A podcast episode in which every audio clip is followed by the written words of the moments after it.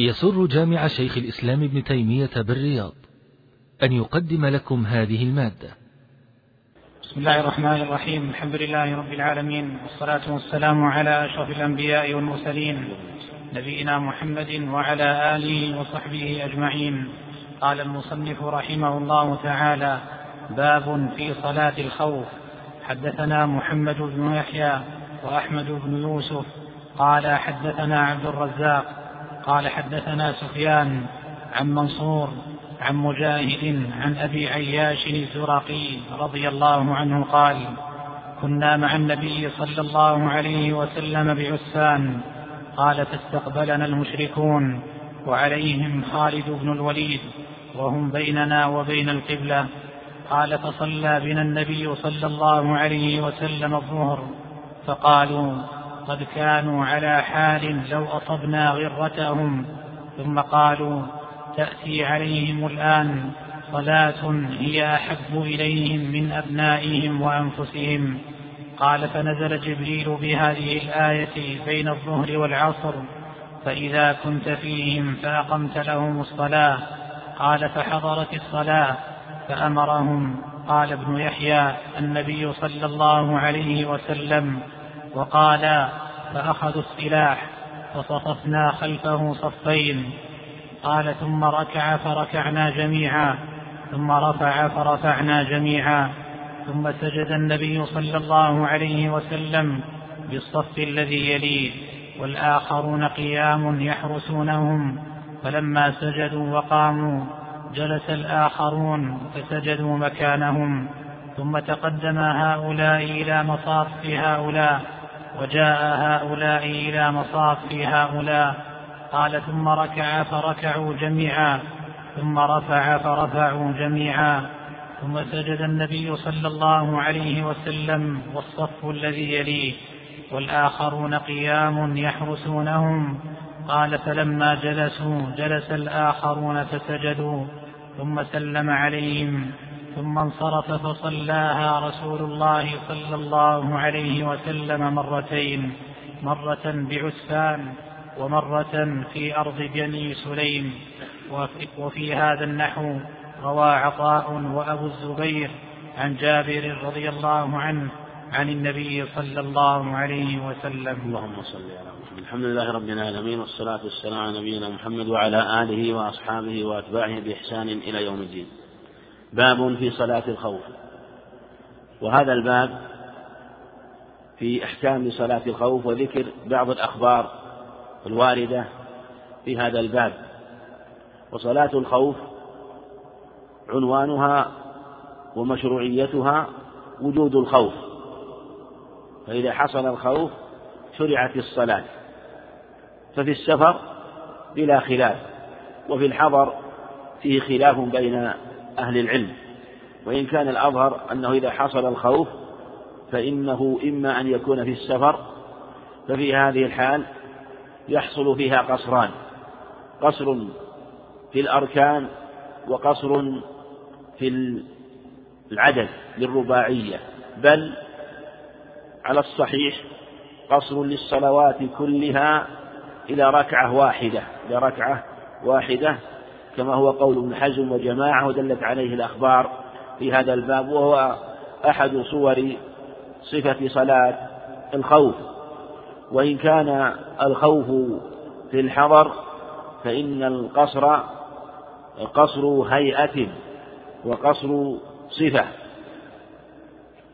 ولهذا لما ذكر سبحانه وتعالى قصر الصلاة وإذا ضربتم فليس عليكم أن تقصروا من الصلاة خفتم يفتنكم الذين كفروا.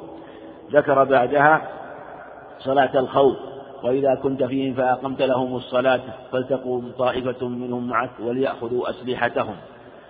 فبين مشروعية صلاة الخوف وقصرها عددا وقصرها عددا وهيئة وقبل ذلك قصر الصلاة عددا إذا كان السفر خاليا عن الخوف.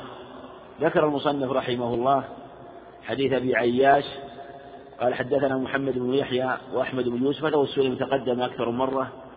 ومحمد بن يحيى إمام وأحمد بن يوسف هذا ثقة.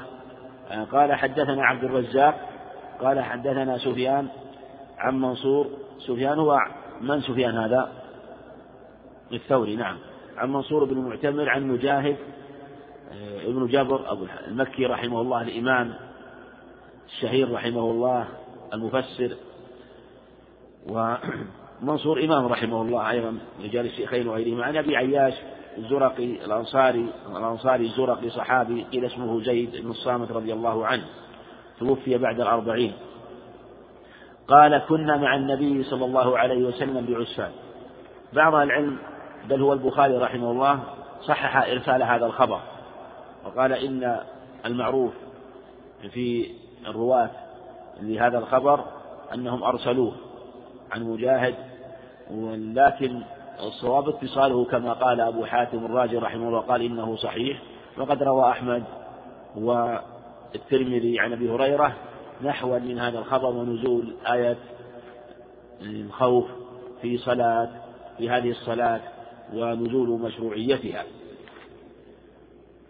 قال كنا مع النبي صلى الله عليه وسلم بعسفان هذا في الحديبية واختلف في صلاة الخوف متى شرعت اختلف في صلاة الخوف متى شرعت هل تقدمت مشروعيتها أو تأخرت وقيل إنها تأخرت بعد ذلك إنها نزلت وتأخرت بعد ذلك وأن النبي عليه الصلاة والسلام غزا ست غزوات ولم يصلي صلاة الخوف إلا في السابعة كما روى البخاري عن جابر أن النبي عليه الصلاة والسلام صلى صلاة الخوف في السابعة في السنة السابعة. وقيل قبل ذلك وذلك يبين أنها تأخرت ولهذا اختلفوا في صلاته يوم الخندق عليه الصلاة والسلام وتأخير الصلاة وقيل إن سببها أنها لم يشرع يعني لم تشرع صلاة الخوف. وهذا فيه بحث وذهب بعض العلم إلى أنه يجوز تأخير الصلاة عن وقتها عند حينما يشتد القتال هذا ذكره البخاري رحمه الله في صحيحه عن أبي موسى الأشعري في الجيش الذي غزوا تستر وكان أنس رضي الله عنه في ذلك الجيش في عهد عمر رضي الله عنهم وأنهم حاصروا تستر وكان ذلك عند إضاءة الفجر وكان الجيش منهم من هو على الأبواب ومنهم من هو على مداخل البلد واشتد القتال وحمي فلم يتمكنوا من الصلاة فلم يصلوها إلا بعد طلوع الشمس. قال أنس رضي الله عنه فما أحب لي أن لي بها الدنيا وما عليها. وقالوا إن هذا مما يدل على أن تأخيرها في هذه الحال لا بأس به. وإن صلوا رجالا قال سبحانه فإن خفتم فرجالا أو ركبانا فلا بأس يعني رجالا جمع راجل. يعني على أرجلكم ركبانا جمع راكب أي راكبين. استدلوا أيضا ما ثبت في الصحيحين من حديث ابن عمر أنه عليه الصلاة والسلام حينما أمرهم ألا يصلوا العصر إلا في بني قريظة منهم من لم يصلي إلا بعدما بعدما فات وقتها منهم من صلى في وقتها والنبي عليه الصلاة والسلام يعنف واحدة من الطائفتين على خلاف وإن كان مرجح عند جمع من العلم أن المراد بذلك هو الحث والمبادرة على الحث والمبادرة إلى إدراكهم وعدم التأخر فالمقصود أن القول بتأخيرها حينما لم يتمكنون من الصلاة قول له قوته وله دليل خاصة أنه فعل في عهد عمر رضي الله عنه والصحابة متوافرون في ذلك الجيش. وجيش جيش رباط وقتال وهم أهل السداد والصواب. كيف وهم الصحابة رضي الله عنهم في عهد عمر رضي الله عنه؟ وهذا في الحقيقة من أقوى الإجماعات من أقوى الإجماعات التي تحكى حينما يفعل مثل هذا في عهد الصحابة ولا ينكره منكر ولهذا اختاره الظاهر وظاهر اختيار البخاري رحمه الله وهو قول أوزاعي ومكحول من أهل الشام وغير واحد من علمائهم. قال فاستقبل فاستقبلنا المشركون وعليهم خالد بن الوليد وهم بيننا وبين القبلة. وهذا في الصلاة إذا كان هذه الصفة إذا كان العدو بينهم وبين القبلة. كما سيأتي في صفتها قال فصلى بنا النبي صلى الله عليه وسلم الظهر. فقالوا قد فقالوا قد كانوا على حال لو أصبنا غرتهم. ثم قالوا تأتي عليهم الآن صلاة هي أحب إليهم من أبنائهم وأنفسهم. وهذا من معرفة المشركين بحب الصحابة رضي الله عنهم لصلاتهم وأنهم كانوا يشاهدون ذلك منهم ويعرفون ذلك منهم لما كانوا في مكة. وما وقع لأبي بكر رضي الله عنه في مكة آه، حينما كان يصلي في فناء دار رضي الله عنه وكان يتقصف عليه أبناء المشركين أبناء المشركين أولادهم أولادهم صبيانهم وبناتهم وكذلك نساؤهم وكان يبكي رضي الله عنه تأثرا حتى آه، فعل كفار قريش ما فعلوا خش خشوا أن آه، كما قالوا أن يفتنا أبناءنا وبناتنا. فكان هذه الصلاة كما قالوا أحب إليهم من أبنائهم وأنفسهم. قال فنزل جبريل في هذه الآية بين الظهر والعصر وهي صفة صلاة الخوف فإذا كنت وإذا كنت فيهم وأقمت لهم الصلاة. الآية يعني هذا بيان صفة الصلاة وكيفية صلاة الخوف. قال فحضرت الصلاة وهي صلاة العصر فأمرهم وهم قالوا قبل ذلك لو أصبنا غرتهم يعني في صلاة الظهر في صلاة ولكن الله أعمى أبصارهم. نعم. فأمرهم قال ابن يحيى أي محمد فأمرهم قال ابن يحيى النبي صلى الله عليه وسلم وقال فأخذوا وقال وقال فأخذوا السلاح وقال فأخذوا السلاح. يعني نعم. وقال جميعا. يعني قال قال ابن يحيى النبي صلى الله عليه وسلم ثم رجع الحديث ثم رجع الحديث إلى محمد بن يحيى وأحمد يوسف يعني أن محمد بن يحيى زاد. قال ابن يحيى أنه زاد يعني زاد النبي فأمرهم يعني زاد بين قوله أمرهم وبين قوله فأخذوا النبي صلى الله عليه وسلم أو النبي صلى الله عليه وسلم. ثم رجع الحديث إليهما جميعا إلى محمد يحيى وإلى محمد يوسف. ولهذا قال القائل هو ابن الجارود رحمه الله. قال وفاعل قال محمد بن يحيى وأحمد بن يوسف. فأخذوا يعني فأخذوا الصحابة السلاح. وتأخذوا لأن الله أمرهم وإذا كنت في أقام صلاة فلتقم طائفة من معك وليأخذوا أسلحتهم. لأن أخذ السلاح بحسب المصلحة ويكون واجبا خاصة إذا كان العدو إذا كانوا يصلون إلى غير القبلة أو كانوا يصلون إلى القبلة أو كانوا كانوا يصلون إلى يعني كانوا كانوا يصلون إلى القبلة أو إلى غير القبلة. ما دام أنهم لا يأمنون أن يهجم عليهم العدو أو كانوا يشاهدون العدو فلا بد من الحذر لأن صلاة الخوف في جميع صفاتها مبنية على الحذر والحيطة في كل حال وهي تختلف من حال إلى حال. والمقصود هو مراعاة ما يكون فيه الحيطة وفيه الحذر. قال وخذوا حذركم وخذوا حذركم. فأخذ السلاح. قال فصففنا خلفه صفين صفنا خلف الصفين. وهذا يبين أنه إذا كانوا جماعتين فإنهم يصفون صفين. مع أنهم لو صفوا صفا واحدا يمكن ولا ما يمكن في البر؟ الصحراء. يمكن يمكن أن يمكن لكن لما كان المقصود هو الحيطة والحذر للحرب في هذه الحالة صفوا صفين. ثم أيضا آه، في حال الصف الواحد قد يبتعد الصوت عنهم وقد لا يدركون الحال. لكن إذا كانوا صفين مع إذا كانوا صفين فإنه أيسر لهم أيسر لهم بعد ذلك حينما ينتقلون من الصف الثاني إلى الصف الأول وهي الطائفة الثانية. فلا شك أن فيه الحذر فلهذا صفوا طائفة الصف الأول والطائفة الثانية في الصف الثاني. قال ثم ركع فركعنا جميعا. وهذا يبين أن الركوع لا بأس به للطائفتين. وإن كان الركوع جميعا فيه تغرير بهم فلا يركع فلا يركع إلى طائفة واحدة. مثل أن يكون العدو أن يكون العدو مثلا قريب. ويخشى أن يدركهم العدو وهم راكعون. أما إذا كانوا يمكن أن يشاهدوا عدوهم وهم راكعون ولا بأس في هذه في مثل هذه الحال ملاحظة العدو والالتفات لا بأس بذلك لأن صلاة الخوف مبنية على الحذر والاحتياط.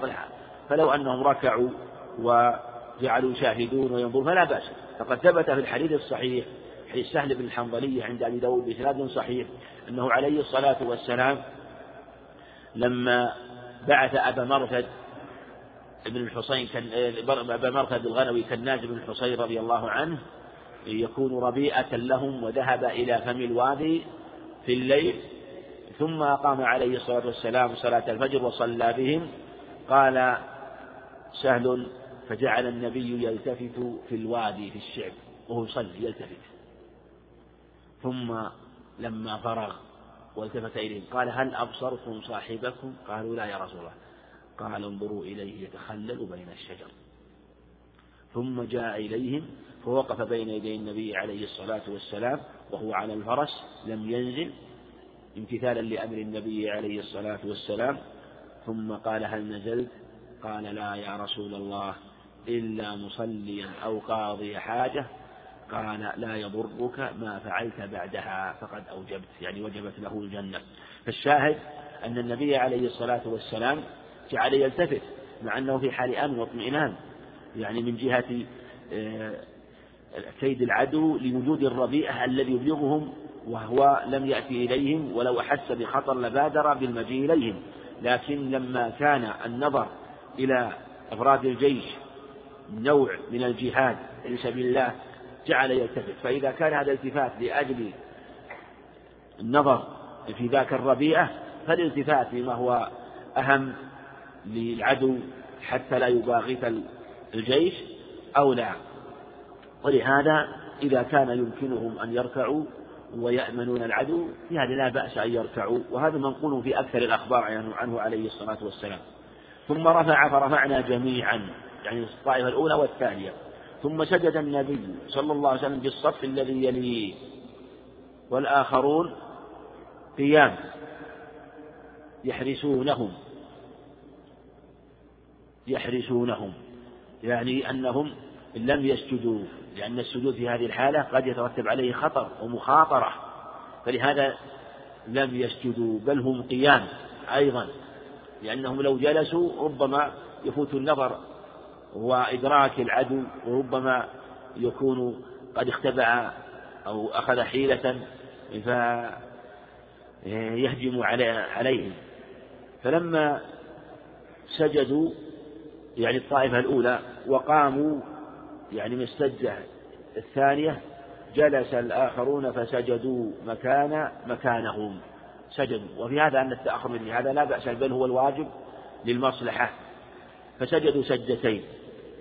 قال نعم ثم تقدم هؤلاء يعني الطائفة الثانية في الصف الثاني إلى مصف هؤلاء أي الطائفة الأولى في الصف الأول وجاء هؤلاء أي الطائفة الأولى في الصف الأول إلى مصف هؤلاء أي إلى مصف الطائفة الثانية في الصف الثاني. قال ثم ركع فركعوا جميعا كما فعل في الركعة الأولى. فالذين كانوا متأخرين في الركعة الأولى الآن تقدموا.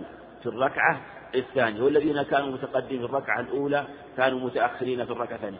ثم رفع فرفعوا جميعا كما فعل هذا من باب العدل والاحتياط والحذر. ثم سجد النبي صلى الله عليه وسلم والصف الذي كما فعل في الركعة الأولى. والآخرون قيام يحرسونهم يحرسونهم. مثل ما حرسوا مثل ما حرسوا حرسوا. وهذا من باب العدل. كانوا يحرسون في الركعة الأولى والآن هم الذين يحرسون. قال فلما جلس جلس الآخرون فسجدوا. فلما جلس فلما جلسوا جلس الآخرون سجدوا. الذين هم الطائفة الطائفة الذين هم الطائفة الثانية في الصف الثاني. فلما جلسوا جلس الآخرون الذين كانوا متقدمين في الركعة الأولى فسجدوا السجدتين. ثم ثم تشهد بهم عليه الصلاة ثم سلم يعني بعد التشهد لأنه معلوم. يعني من ركعتين ثم سلم عليهم يعني جميعا يمينه وعن شماله ثم انصرف عليه الصلاة يعني إليهم توجه إليهم دلالة على أن مشروعية الانصراف وإذا كان ينصرف إليهم عليه الصلاة والسلام في صلاة الخوف مع أن العدو يكون خلفهم فالانصراف في الحضر من باب أولى. إذا كان ينصرف في في السفر في صلاة الخوف إليهم فالانصراف في صلاة الحضر من باب أولى. ثم انصرف فصلاها رسول, الله صلى الله عليه وسلم مرتين مرة بعسفان ومرة في أرض بني سليم وفي هذا النحو روى عطاء. رواية عطاء هذه عن جابر كما هنا أخرجها مسلم. أخرجها مسلم مثل رواية آه، أبي عياش لكن ليس فيها يعني ذكر نزول آية الخوف. وروى أبو الزبير أيضا محمد مسلم تدرس الأسد أبو الزبير المكي وروايته عند النسائي وصلح النسائي عن جابر رضي الله عنه. وهذا الحديث رواه أحمد وأبو داود والنسائي وقد سمع مجاهد من أبي عياش وقد صرح عند البيهقي في المعرفة وصرح عند ابن حبان والحديث متصل كما تقدم وهو صفة من صفات صلاة الخوف وهي كثيرة إيه، كما سيأتي. نعم. حدثنا محمد بن يحيى قال حدثنا عبد الرزاق قال أنبأنا معمر عن الزهري عن سالم عن ابن عمر رضي الله عنه قال صلى رسول الله صلى الله عليه وسلم صلاة الخوف بإحدى الطائفتين ركعة والطائفة الأخرى مواجهة العدو ثم انصرفوا وقاموا في مقام أصحابهم مقبلين على العدو. وجاء أولئك فصلى بهم النبي صلى الله عليه وسلم ركعة. ثم سلم النبي صلى الله عليه وسلم ثم قضى هؤلاء ركعة وهؤلاء ركعة. حدثنا محمد بن يحيى قال حدثنا عبد الرزاق قال أخبرنا معمر عن الزهري عن سالم عن ابن عمر وهذا إسناد صحيح وهو على شرط البخاري. وقد أخرجه الشيخان أخرجه الشيخان. نعم. وأخرج أيضا الشيخان كما سيأتي عن خوات بن جبير عمن صلى مع النبي صلى الله عليه وسلم في اللفظ الآخر عن سهل بن أبي حاتمة مثل رواية ابن عمر مع اختلاف. عن ابن عمر رضي الله عنهما قال صلى رسول الله صلى الله عليه وسلم صلاة الخوف في إحدى الطائفتين ركعة مثل ما تقدم في حديث عياش الزرقي لكن على صفة أخرى. والطائفة الأخرى مواجهة العدو. الطائفة الأخرى هذه الصفة هذه الصفة هذه صفة أخرى وهو أنه عليه الصلاة والسلام صلى في الطائفتين ركعة. وطائفة أخرى ليست معه إنما تواجه العدو تواجه العدو. وهذا إذا كان العدو في غير جهة القبلة. والأولى إذا كان العدو في الصورة الصفة الأولى إذا كان العدو في جهة القبلة ولهذا صلوا معه. أما إذا كان في غير جهة القبلة فإن طائفة تكون معه ويكون النبي عليه الصلاة والسلام معه إلى جهة القبلة يصلي جهة القبلة. والطائفة الأخرى تكون تواجه العدو تواجه العدو. تحرس هذه الطائفة وتتأهب للعدو لو هجم عليهم. ثم انصرفوا. يعني الطائفة الأولى التي صلى أحرمت مع النبي عليه الصلاة والسلام وصلت معه ركعة كاملة. هذه الطائفة صلت ركعة كاملة. إذا اختلاف من من وجوه الأول أن أن الطائفة الأولى أحرمت معه. وفي في الصفة الأولى الطائفتان أحرمتا.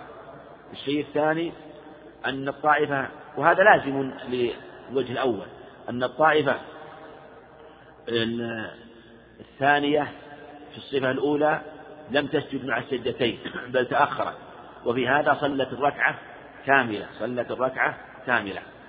ثم سيأتينا أيضا في قضاء الركعة متى كان الركعة الثانية والطائفة الأخرى تواجه مواجهة العدو ثم انصرفوا. صلى بإحدى الطائفة صلى رسول صلاة الخوف بإحدى الطائفتين ركعة وهذا يبين أنه أحرم بهم.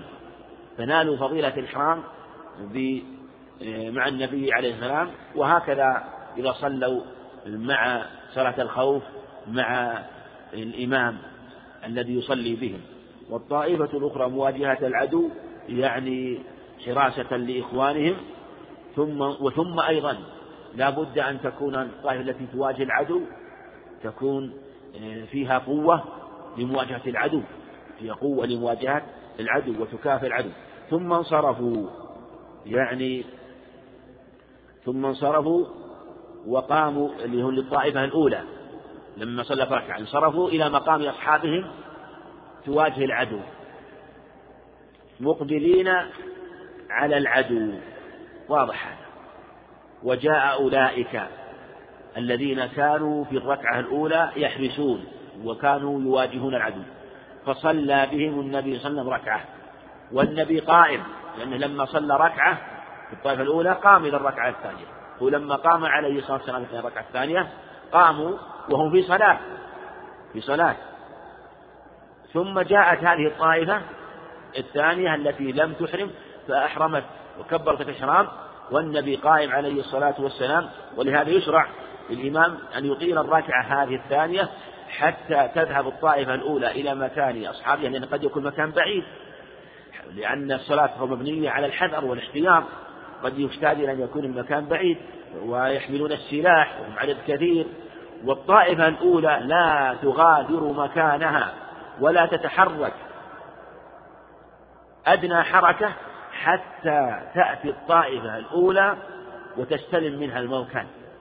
لا تتحرك لأن هذا إخلال ويجب عليها البقاء وهذا يستغرق وقت ولهذا يطيل الإمام تلك الركعة إذا شرع فيها في الركعة الثانية ثم يأتي هؤلاء ويحرمون معه في الركعة الأولى في حقهم وفي حق الإمام وهي الركعة الثانية.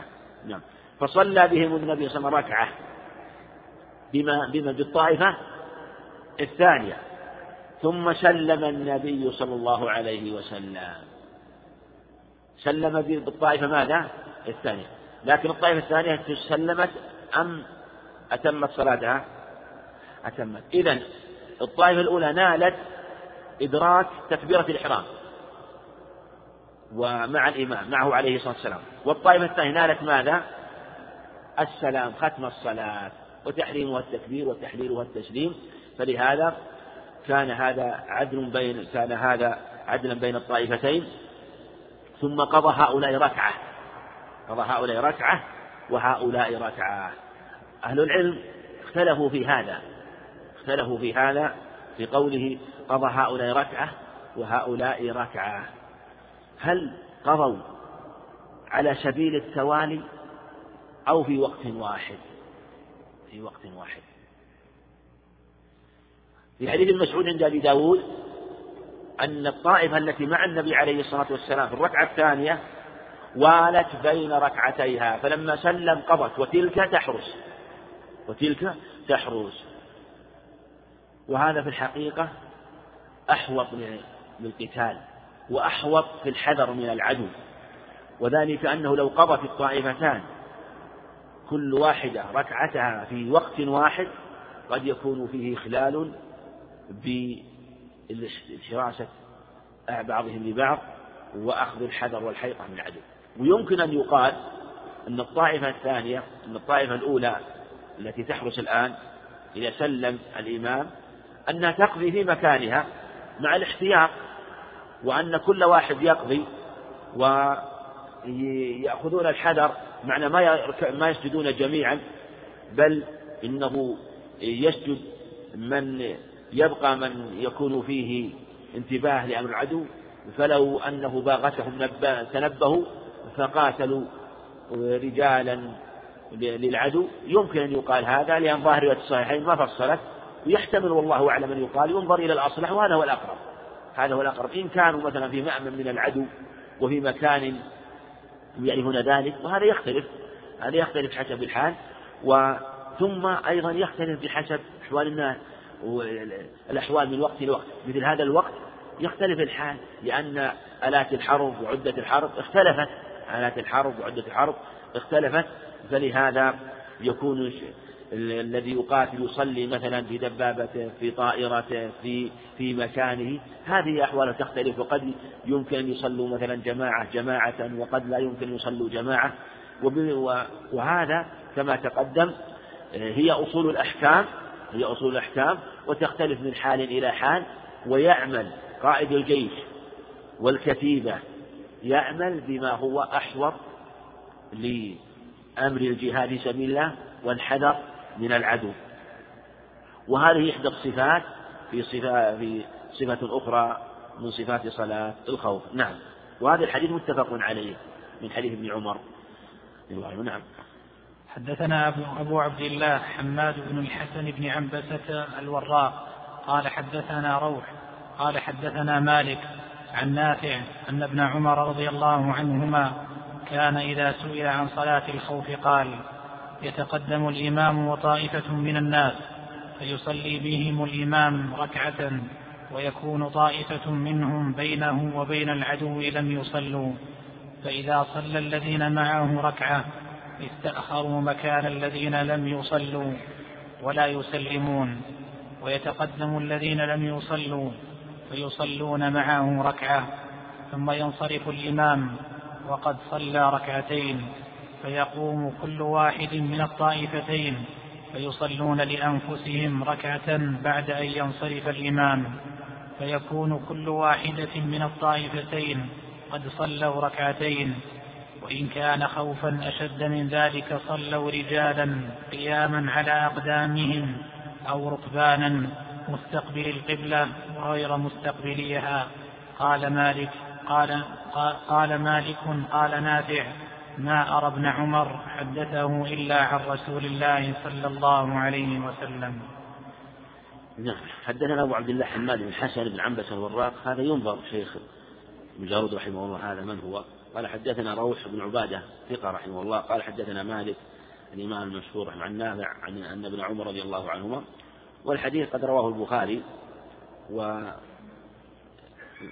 يعني الشق الأول ما ذكر تقدم. أنه متفق عليه لكن لأن في آخره الصلاة آه، قياما وركبان على أقدامهم أو ركبان مستقبل قبلة وغير مستقبليها وهذا جاء مرفوع وعند في مسلم جاء موقوف هو جاء موقوف وجاء مرفوع آه، وهذا لا يضر. الراوي تارة ينشط ويروي الحديث مرفوع وتارة يقف الحديث معنى لا يذكره مرفوعا. وهذا دل عليه الكتاب العزيز وجاء في حديث ابن عمر. وهذه الصفة مثل ما تقدم لكن هنا بين أنه نص على أنهم آه، أن الطائفة الأولى لا تسلم يعني لا تسلم وينتظرون ينتظرون. ثم بعد ذلك إذا صلى بالطائفة الثانية الركعة قضى هؤلاء ركعة وهؤلاء ركعة. وهذا مثل ما تقدم آه، هو المنقول في أكثر الأخبار. وجاء من الصفات الصفات في هذا من عدة أخبار أنهم يصلون ركعة واحدة ولا يقضون. فيصلي الإمام بهم ركعتين كل طائفة تصلي ركعة ولا يقضون. وهذه صفة من الصفات إذا احتيج إليها جازت على الصحيح. فثبتت في صحيح مسلم ابن عباس صلاة السفر. صلاة الحضر أربع وصلاة السفر ركعتان وصلاة الخوف ركعة. صلاة الخوف ركعة. ورواه النسائي في الحديثة وفي زيد بن ثابت. وجاء في بعض الروايات في هريرة ما يدل على ذلك. وجاء في عدة أخبار أن كما تقدم أن صلاة الخوف ركعة. أن صلاة الخوف ركعة.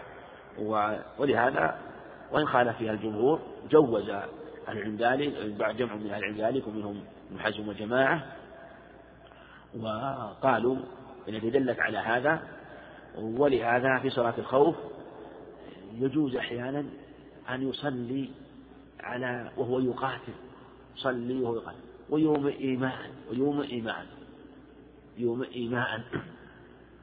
وإن كان بعض العلم رأى أنه إذا اشتد الخوف وكان المجاهد هو وقرنه يتقاتلان هذا بسوفه يتصاولان ويتقاتلان قد لا يتمكن أن يصلي.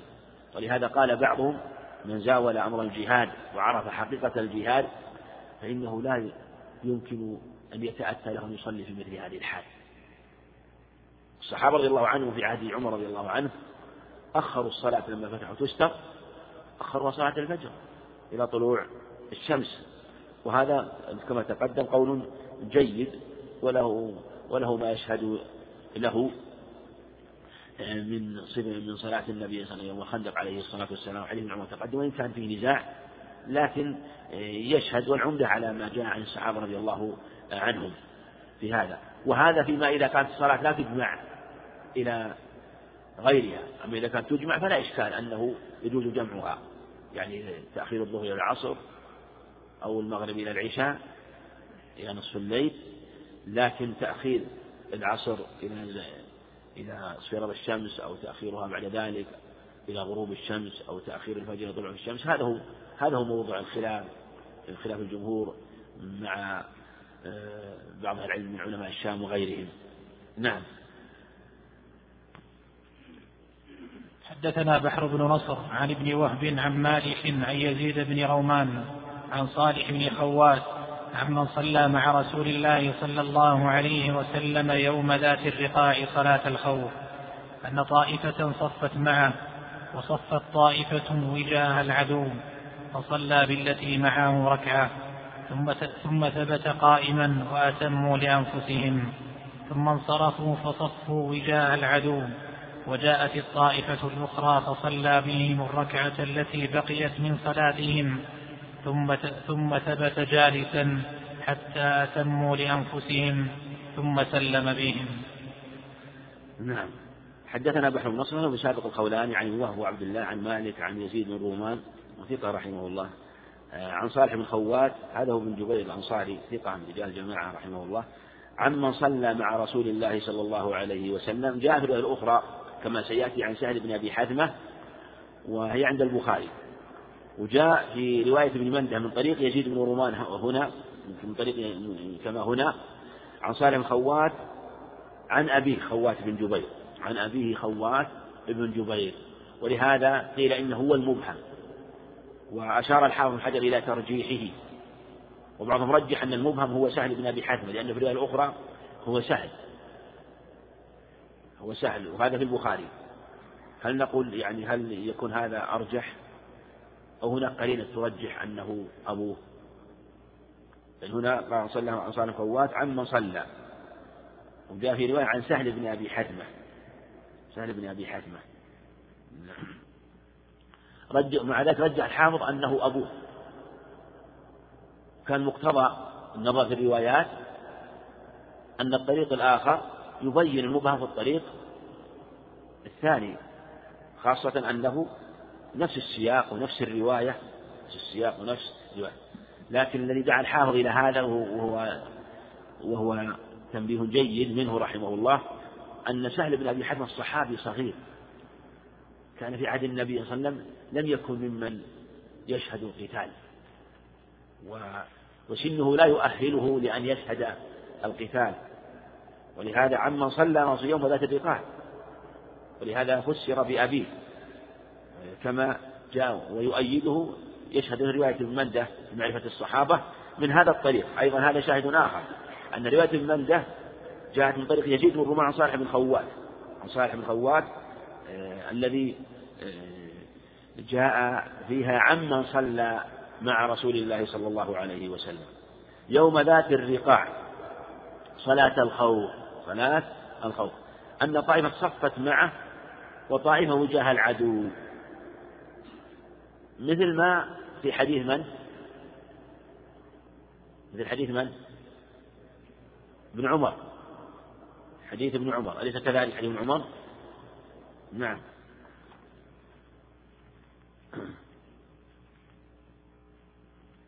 يعني حديث ابن عمر كذلك والحديث وذاك الحديث حديث أبي عياش كذلك لكنه مختلف من جهة المتابعة له هنا مثل حديث ابن عمر أنها صفت طائفة مع طائفة معها طائفة وجاه العدو. وجاه العدو. بل حديث ابي عياش صفوا جميعا خلفه. نعم. ليس كمثل حديث عياش. حديث عياش صفوا جميعا خلفه. لأن العدو إلى جهة القبلة. إذا هذا مثل حديث من؟ حديث ابن عمر. من حديث ابن عمر. لأن هذا فيما إذا كان العدو في غير جهة القبلة. لكن ننظر الفرق بينهما الآن. نريد أن نعرف الفرق بين حديث ابن عمر وحديث صالح بن خوات صالح خوات ينظر الفرق بينهم بين هذين الحديثين. طائفة صفت معه وطائفة أن صفت معه وصفت طائفة وجاه العدو. مثل ما في حديث عمر. فصلى بالتي معه ركعة. مثل حديث عمر. وثم ثبت قائما. وبعد ذلك ماذا؟ هل ذهبوا إلى مصاف أصحابهم؟ ماذا صنعوا؟ أتموا أتموا لأنفسهم. هذا الفرق. في حديث ابن عمر في حديث ابن عمر ماذا صنعوا لما صلى بهم ركعة؟ نعم ذهبوا إلى مصاف أصحابهم. ولم يقضوا ولم يقضوا ركعة. لكن في حديث صالح بن خوات ماذا صنعوا؟ النبي ثبت قائما وهم قاموا كل يقضي لنفسه. ثم ركعوا وسجدوا ثم سلموا. أنهوا الصلاة والنبي ماذا؟ قائم في الركعة الثانية ثم ذهبوا إلى مصاف أصحابهم. واضح هذا. ثم انصرفوا فصفوا وجاه العدو وجاءت الطائفة الأخرى التي لم تحرم ولم تشرع في صلاتها. فجاءت الطائفة الأخرى فصلى بهم الركعة التي بقيت من صلاته والنبي قائم عليه الصلاة والسلام. فلما جاءوا انتظرهم حتى قرأوا الفاتحة في الركعة الأولى في حقه. ثم ثبت جالسا.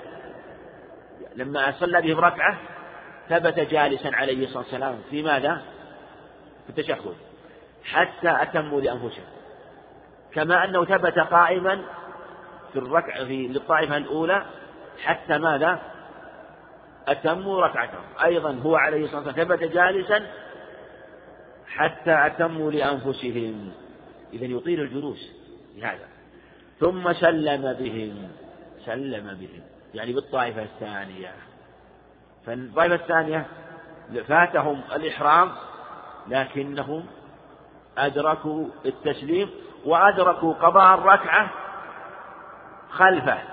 وإن كان قد صلاها في الركعة قد فاتهم الركعة الأولى لكنهم صلوا الركعتين جميعا خلفه واحدة صلى صلاها بهم والأخرى أتموا لأنفسهم وهم آه، لا زالوا في الجملة مؤتمين به ثم سلم بهم. أيهم أحوط وأيسر؟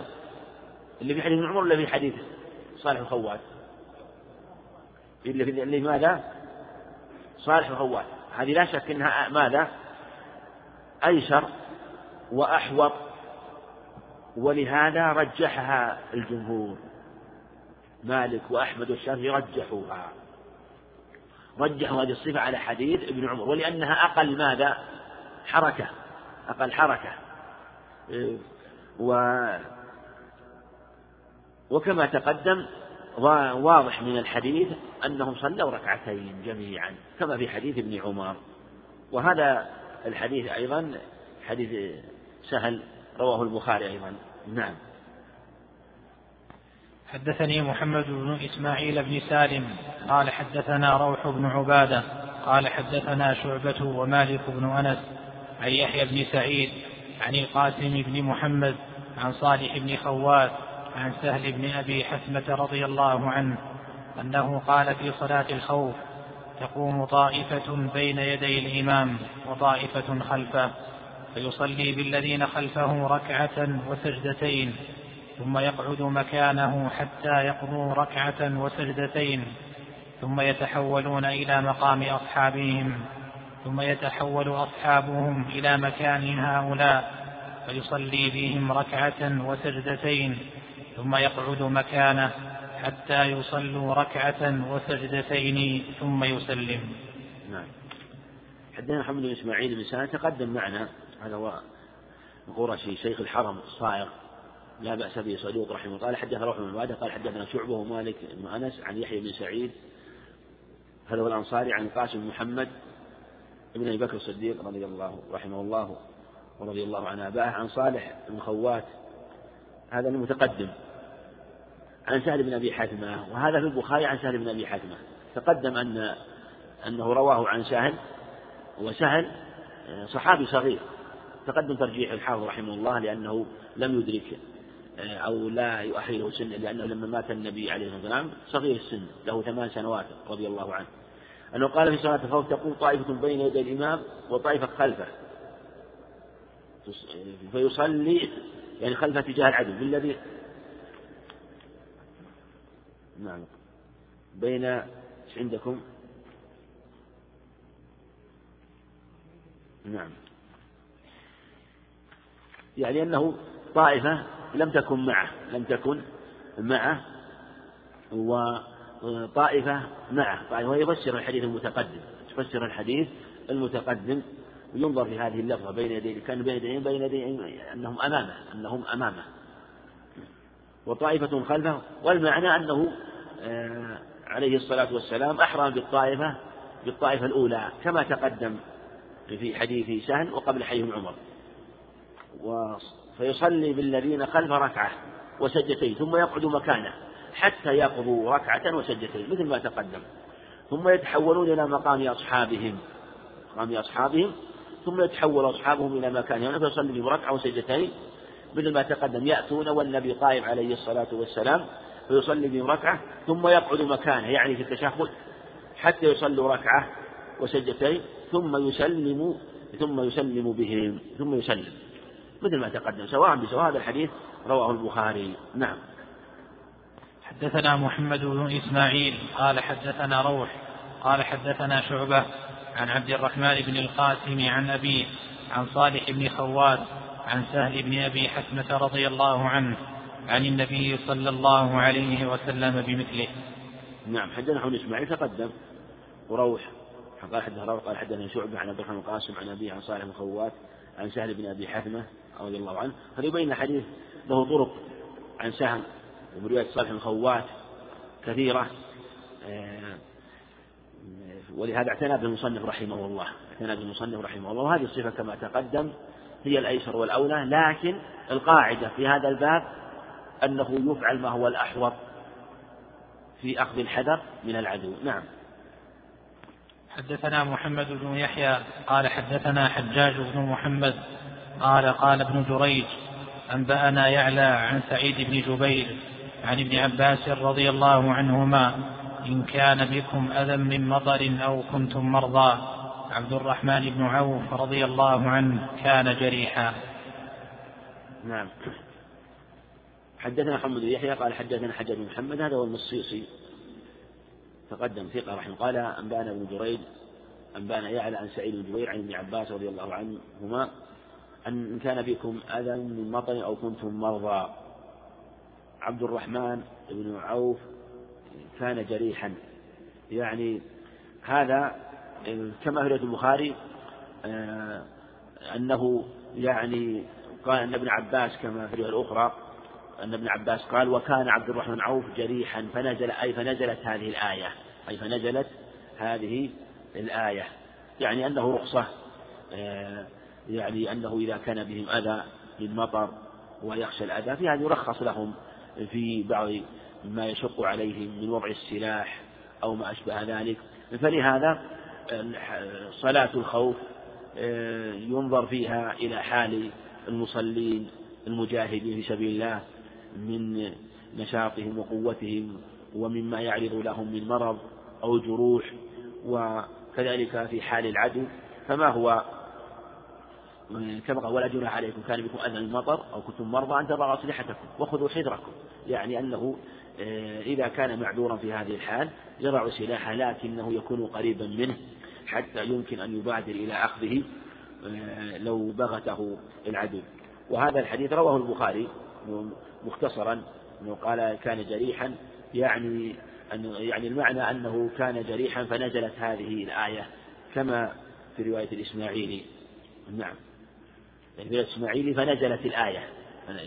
لكن هذا الاختصار قد أوهم. هذا الاختصار وحتى قال بعضهم قال إن هذا من قول عبد الرحمن بن عوف. قال أي قال قال عبد الرحمن عوف من كان جريحا. يعني هذا من تفسير عبد الرحمن بن عوف. لكن هذا ليس بصواب. ورده الحافظ رحمه الله. قاله الكرماني ورده الحافظ وقال إن هذا أنه من مقول عبد الرحمن بن عوف وأن فسر الآية بمن كان جريحا. والصواب أن الآية نزلت في عبد الرحمن بن عوف وأنه كان جريحا فنزلت هذه الآية كما في رواية الإسماعيلي في المستخرج وهي تبين رواية البخاري وأن نزلت الآية في عبد الرحمن بن عوف والحكم عام وأول ما يدخل فيه من نزل من كان فيه سبب النزول وغيره يلحق به إما بالقياس وإما بالعموم والأظهر أن يكون بالعموم. يكون بالعموم يلحق بالعموم. لا نحتاج إلى القياس. نقول إن الحكم عام لأنه إذا نزل آه، حكم أو آية في صحابي فغيره يلحق به من باب العموم. باب العموم لأن الأدلة الشريعة عامة. إذا ما إذا نزل في إنسان أو خاطب النبي صلى الله عليه وسلم شخصا أو آه، قال قولا بسبب آه، شيء وقع من شخص فإنه يعم غيره. هذا هو الأصل. فيدخل من باب العموم. نعم. ثم أيضا نبه إلى إلى مسألة عنها بعض الإخوان وهو فيها حديث أيضا نسيت التنبيه عليه مسألة الخاصة في الصلاة في الاختصار في الصلاة وأن معناه آه، الصلب كما وأنه كما قال ابن عمر في رواية صحيح عند أبي داود لما صلى بجانب زياد بن صبيح وأنه قال هذا هو الصلب وقد نهى عنه رسول الله صلى الله عليه وسلم. يعني كأنه المصلوب على خشبة كأنه إنسان مصلوب على خشبة وهذا هو الصلب. سبق أنه جاء عن عائشة رضي الله عنها أنه أن اليهود تفعله وهذا قد وجاء في التعليل حديث منبه عليه رواه ابن حبان وابن خزيمة آه، أنه راح من حديث هريرة أنه راحة أهل النار. واختلف منهم من جود هذا الحديث لكن بالنظر في طرقه تبين أنه سقط من بعض الرواة رجل ضعيف فلهذا فيه سناد بعض الكلام أنه راحة أهل النار.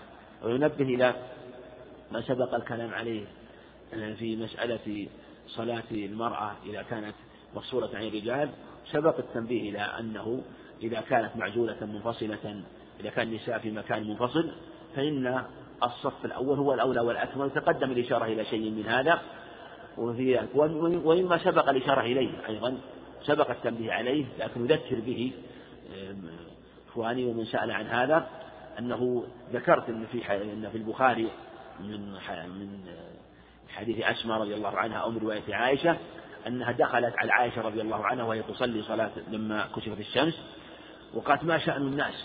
فأشارت إلى السماء وقالت عائشة سبحان الله قالت سبحان الله سبحان الله فسبحت رضي الله عنها وهذا في عهد النبي عليه الصلاة والسلام ومعلوم أن الفعل الذي يكون في عهده عليه الصلاة والسلام وفي بيته بيت زوجه عائشة رضي الله عنها فإنه حجة ولو كان شيء ينهى عنه لنهى عنه القرآن ولنزل فيه الوحي.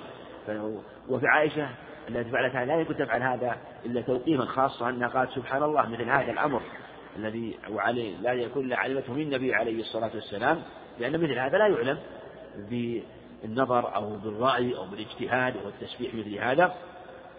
وتبين بهذا أن آه، لأنها أن من نابه شيء أن من نابه شيء يسبح وأن هذا آه، وأن هذا التسبيح وأن هذا التسبيح عام وهو الأصل وهو الأصل وهو الأصل.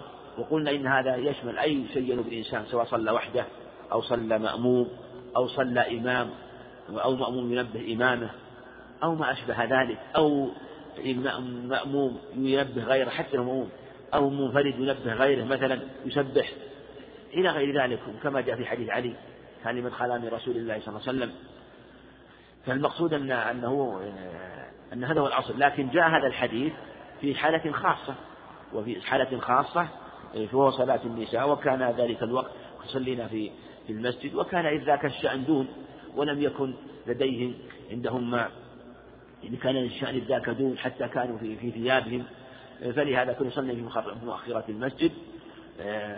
ولهذا نهينا أن يرفعن رؤوسهم حتى يستوي الرجال جلوسا فكأنه والله أعلم لأجل هذا.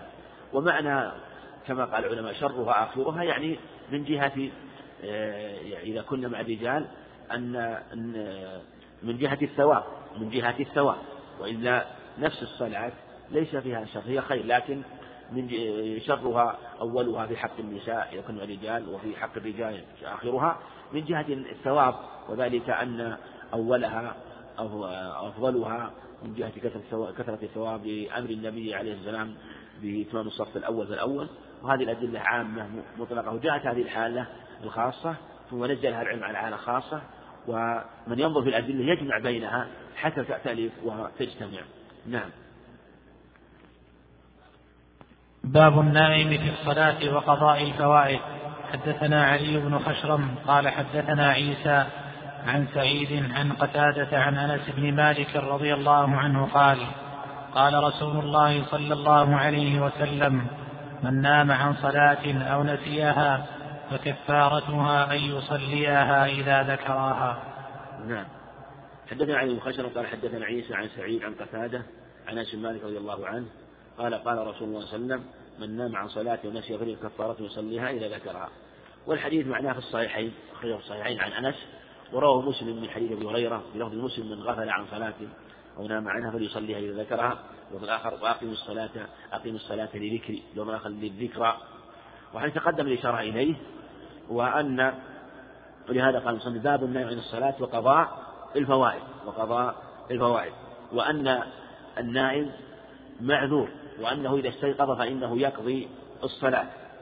كفارته يصليها إذا ذكرها. وفي هذا حجة لجماهير أهل العلم أن من نام عن صلاة أو صلوات فإنه يصليها ولو ولو كثرت. ولو فرض أنها است... كان هذا استمر نومه وتواصل نومه ما دام نوما فإنه يصلي. وقال بعض العلم أنه إذا زاد عن خمس صلوات فإنه لا يقضيها إلحاقا للنائم بالمغني لكنه قول شاذ قول شاذ الصواب لا يلحق آه، بالمغني عليه آه، لا ترده النصوص والقياس. النص يرده والقياس أيضا كذلك تدل على خلافه. فهو آه، مخالف للمعنى والنص. مخالف للمعنى من جهة القياس ومخالف للنص من جهة أنه دل على خلافه. فكفارتها أن يصليها إذا ذكرها. وقول من نام عن صلاة أو نسيها يفهم منه أن من تعمد تركها فإنه لا يصليها. أيضا مفهوم قوله فكفارتها. لأن العامد في الحقيقة لا كفارة له. لا كفارة. العامد وقع في ذنب عظيم. ولهذا نرى أن الكفارات كفارات الأيمان لا كفارات كفارة القتل لا تكون إلا الخطأ وكفارة اليمين لا تكون إلا في الحنث الذي في من يكون في في في في من يحنث في يمينه ولا يكون عامدا.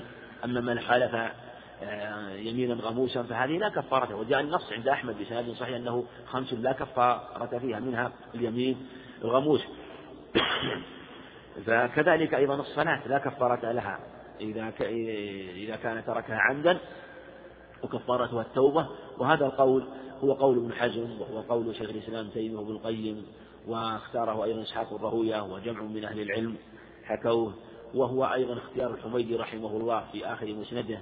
في أبو بكر الحميدي رحمه الله اختار هذا وذكره في عقيدته رحمه الله وجمع من العلم أيضا من السلف وأجروا ذلك أيضا حتى في الصوم في الصوم وأنه أيضا لا لا يقضيه لكن في الصلاة الأمر واضح.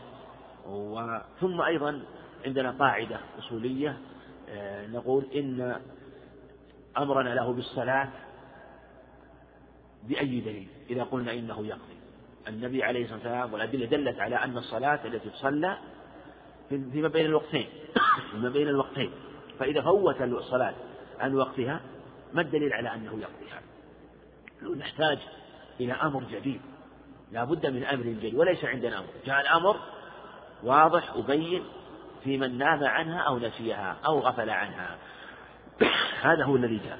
وما سوى ذلك فلم يأتي أمر. فلهذا نقول كفارتها هو التوبة. في من تعمد تركها. وهذا له أدلة من جهة المعنى وأدلة من جهة النصوص كما تقدم. نعم.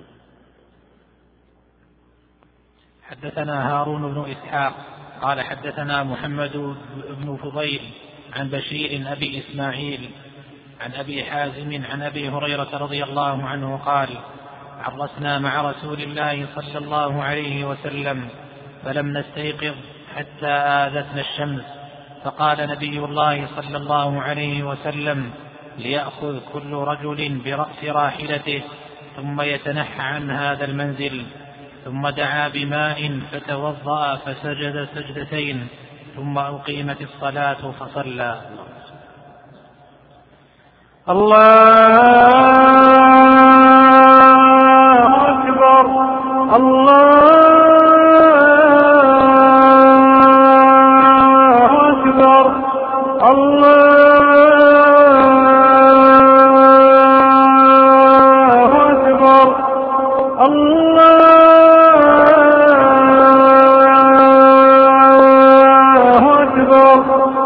أشهد أن لا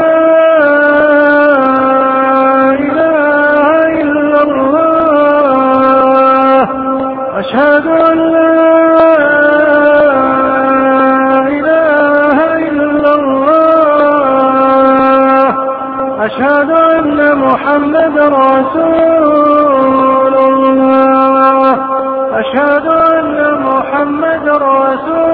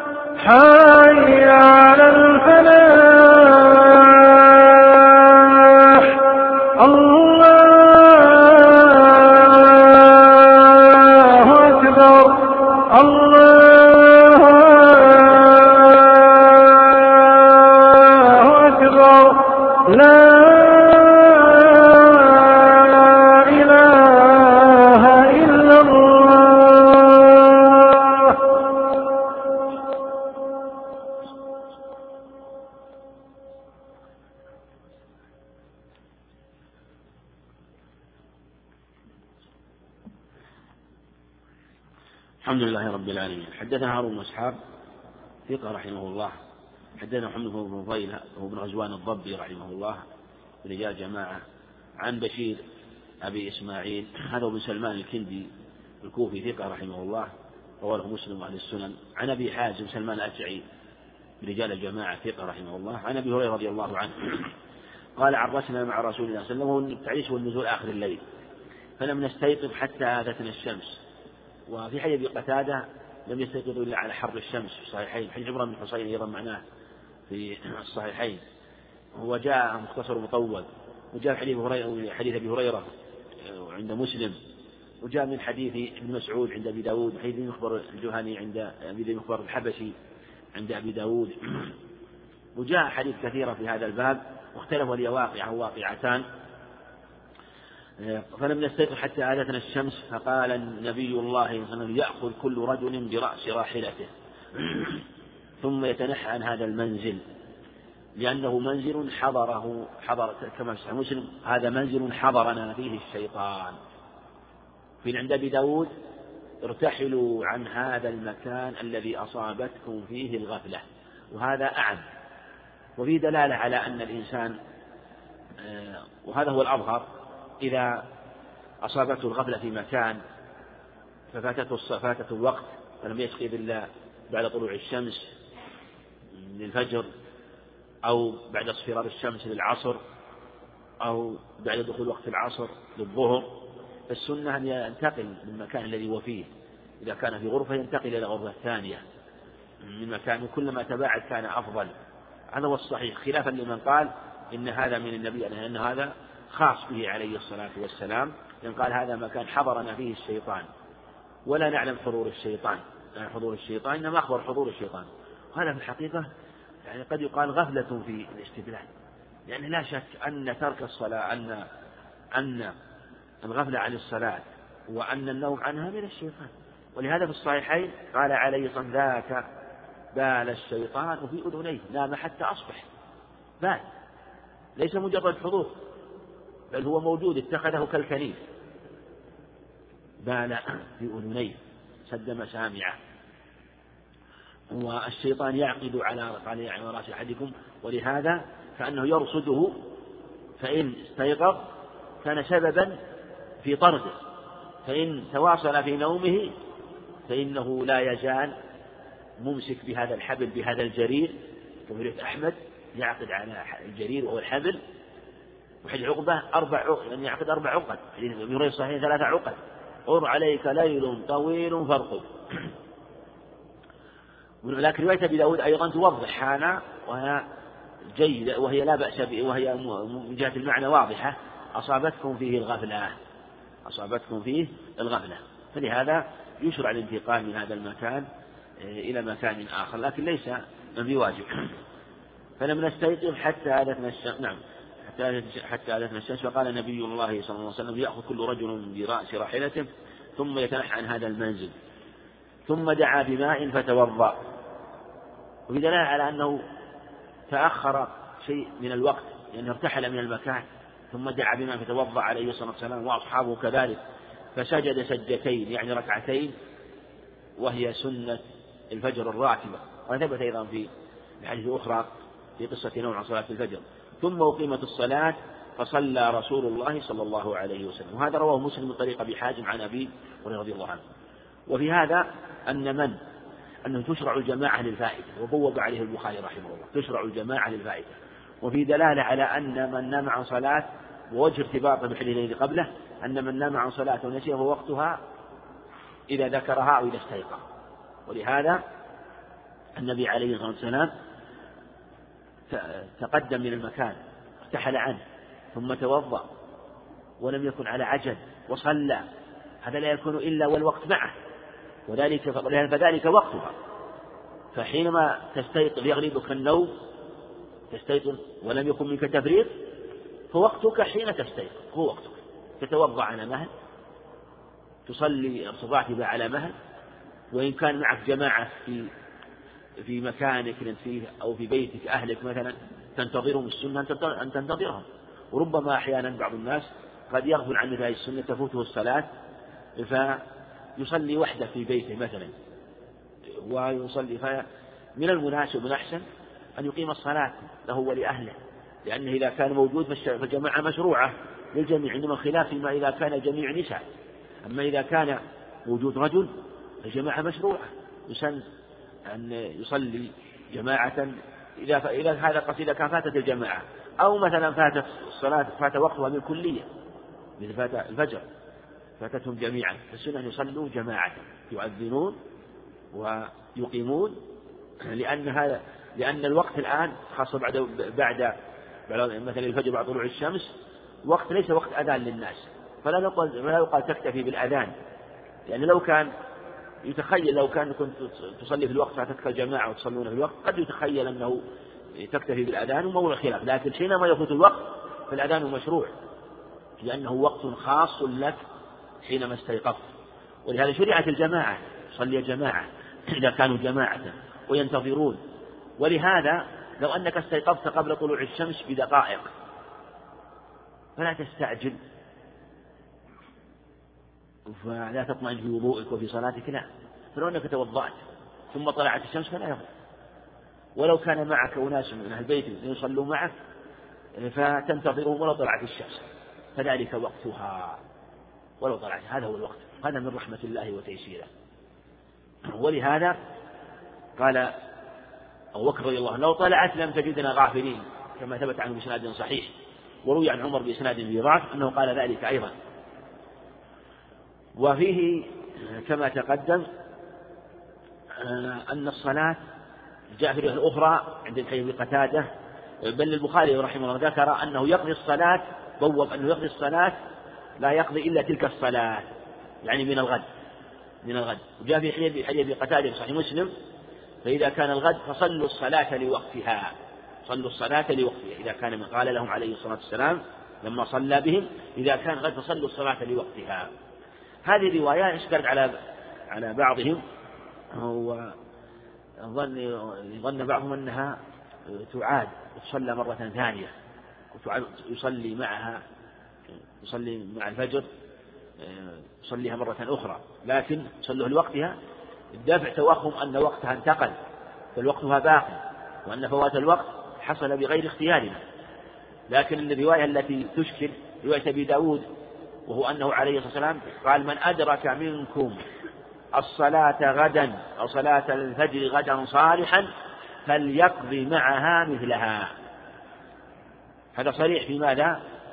أن يصلي الفجر ويصلي معها صلاة أخرى يعيدها لكن رواية ضعيفة بل منكرة لأن راويها خالد بن شمير أو شمير هذا انفرد بها وليس بذاك ثم هي مخالفة الرواية الصحيحة في أنها تعاد والصواب أنها تعاد. بل عند النسائي بإسناد أجود في رواية عمران بن حصين أنهم قالوا يا رسول الله ولعل هذا هو الذي توحمه الراوي هذا. وانقلب عليه أو التبس عليه. هذه الرواية التبست عليه لأن روى هذا الحديث لأنهم قالوا يا رسول الله أفلا نقضي معها مثلها؟ قال عليه الصلاة والسلام لا ينهاكم الله عن الربا ويسألكم أو يطلبكم إياه. ولهذا لا تصلى الصلاة مرتين. وهم معذورون في هذا ثم الحديث نام عن صلاة شيء فليصليها إذا ذكرها. نعم. باب السهو. حدثنا يعقوب بن إبراهيم الدورقي. قال حدثنا يزيد بن هارون. قال أنبأنا الماجشون عبد العزيز بن عبد الله بن أبي سلمة. قال حدثنا زيد بن أسلم عن عطاء بن يسار عن أبي سعيد الخدري رضي الله عنه عن النبي صلى الله عليه وسلم قال إذا شك أحدكم وهو يصلي في الثلاث والأربع فليقم فليصلي ركعة حتى يكون الشك في الزيادة ثم يسجد سجدتي السهو قبل أن يسلم فإن كان صلى خمسا شفعن له. وإن كان أربعا فهما ترغمان الشيطان. حدثني يعقوب إبراهيم الدورقي تقدم ثقة رحمه الله. حدثني يزيد بن هارون السلامي رحمه الله ثقة من رجال الشيخين. أنبانا الماجشون عبيد بن عبد الله بن أبي سلمة تقدم أيضا. قال حدثنا زيد بن أسلم عن عطاء بن يسار عن أبي سعيد الخدري وقد رواه مسلم من رواية زيد بن أسلم عن عطاء عن أبي سعيد. نعم. عن النبي رضي الله عنه عن سعيد الخدري رضي الله عنه عن النبي صلى الله عليه وسلم قال إذا شك أحدكم إذا شك أحدكم هذا الشك المراد ليس مطلق التردد الشك في اللغة مطلق التردد ويدخل في الشك في اللغة الظن لكن الشارع يتصرف في اللغة يتصرف في اللغة لكن تصرفه فيها لا على سبيل التغيير على سبيل التقييد وعلى سبيل التخصيص. هذا جاء في الشرع كثيرا كما تقدم في الأسماء الشرعية الصلاة الزكاة الصوم الطهارة كذلك الشك.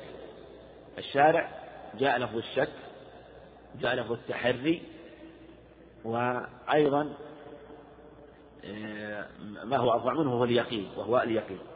الشك المراد به ما كان مستوي الطرفين ما كان فيه القضية استوت فيها استوى فيها طرفاها. ليس عنده ترجيح لا لهذا ولهذا ولا لهذا. ليس مطلق التردد بل إذا غلب أحد الجانبين فإنه يكون ظنا وله حكم آخر. هذا هو الصواب في هذه المسألة التي طال فيها الخلاف أن عندنا شك وعندنا ظن وهذا سيأتينا في حديث ابن مسعود وشك في حديث أبي سعيد الخدري هذا يروى مسلم وشاهدوا حديث أبي سعيد حديث عبد الرحمن بن عوف أيضا عند أحمد والترمذي من طريق ابن إسحاق وهو حسن لغيره لشاهده من حديث أبي سعيد الخدري وهو فيه بسط أكثر. قال إذا شك أحدكم يصلي في الثلاث والأربع يعني شك هل هو في الثالثة أو في الرابعة هو قائم في الركعة لما قام من الركعة من السجدة الثانية إلى الركعة التي تليها. شك هل هو قائم من الركعة الثالثة أو الرابعة في الرباعية أو في غيرها مثلا. يمكن قد يكون في ثلاثية. ظن أنها هي الثالثة ثم حصل شك هل يرجع أو شك هل هي الثالثة الرابعة في رباعية. هل يكتفي بهذه أو يزي أو هي الثالثة؟ فيزيد ركعة رابعة. قال فليقم فليصلي ركعة. إيش معنى هذا؟ أنه ماذا؟ يطرح الشك يطرح الشك. لأن لا يدري هو ثلاثة وأربعة. هو متيق هو الآن قام إليها قام إليها قام إلى الثالثة وقام إلى الرابعة ثم حصل عنده شك لما قام إلى الرابعة. في ظنه أولا أنه قام ثم لما قام إليها حصل شك. هل هي الرابعة أو الثالثة؟ ولهذا قال فليقم فليصلي ركعة. إيش معنى ذلك؟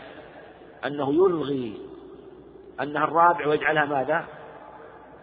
ويجعلها التي قام منها التي أنهاها الثالثة.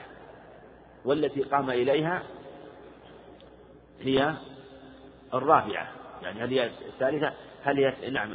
يعني يجعل فليصلي ركعة. يلغي الشك ويبني على ما استيقن. يلغي الشك ويبني على فليقم فليصلي ركعة حتى يكون الشك.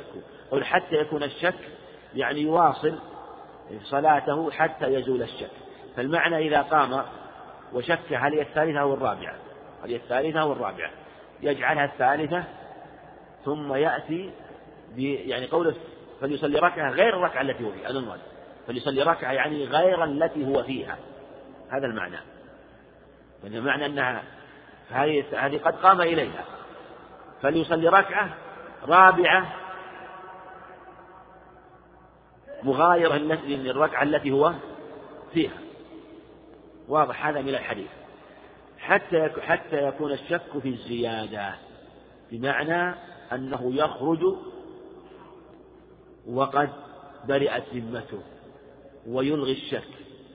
ثم عندنا قاعدة اليقين لا يزول بالشك. ولما صلى وقام إلى الركعة هذه وشك في الرابعة اليقين أنها الثالثة وأنها الرابعة ماذا؟ موضع شك. فيبني على اليقين. إذا هذا الحديث قد يستدل به ويكون دليلا لهذه القاعدة أيضا أن اليقين لا يزول بالشك. وأن والمعنى بمعنى أننا نأخذ باليقين. أننا نأخذ باليقين. وإذا أخذنا باليقين ألغينا الشك. ألغينا الشك. وعلى هذا إذا أعملنا الشك أجلنا طرحنا اليقين. طرحنا اليقين. وهذا لا يمكن أن يزيل الأضعف الأقوى. بل الأقوى هو الذي يدفعه ويزيله. ثم يسجد سجدتي السهو قبل أن يسلم. مع أنه متيقن الآن أنها تا... أنها ماذا؟ أربع. الآن لما صلى ركعة الرابعة تيقن أنها أربعة و... نعم تيقن أنها أربعة يقين. ثم سجد السهو. قبل السلام ولا بعد السلام؟ قبل السلام. وهذا يؤيد القول بأن الأصل أن السجود قبل السلام وأن التفريق بين الزيادة والنقص قول موضع نظر. ولا دليل عليه من جهة ليس عليه دليل واضح. تفريق بين الزيادة والنقص كما مذهب مالك رحمه الله. ولهذا لو كان الزيادة يكون السجود فيها بعد السلام لكان مقتضى النظر أن يسجد هنا بعد السلام لأنه تم صلاته أتم صلاته وتيقنها ثم زاد سجود السهو. فكان ترغيما للشيطان فكان ترغيما للشيطان. فإن كان صلى خمسا شفعنا له صلاته.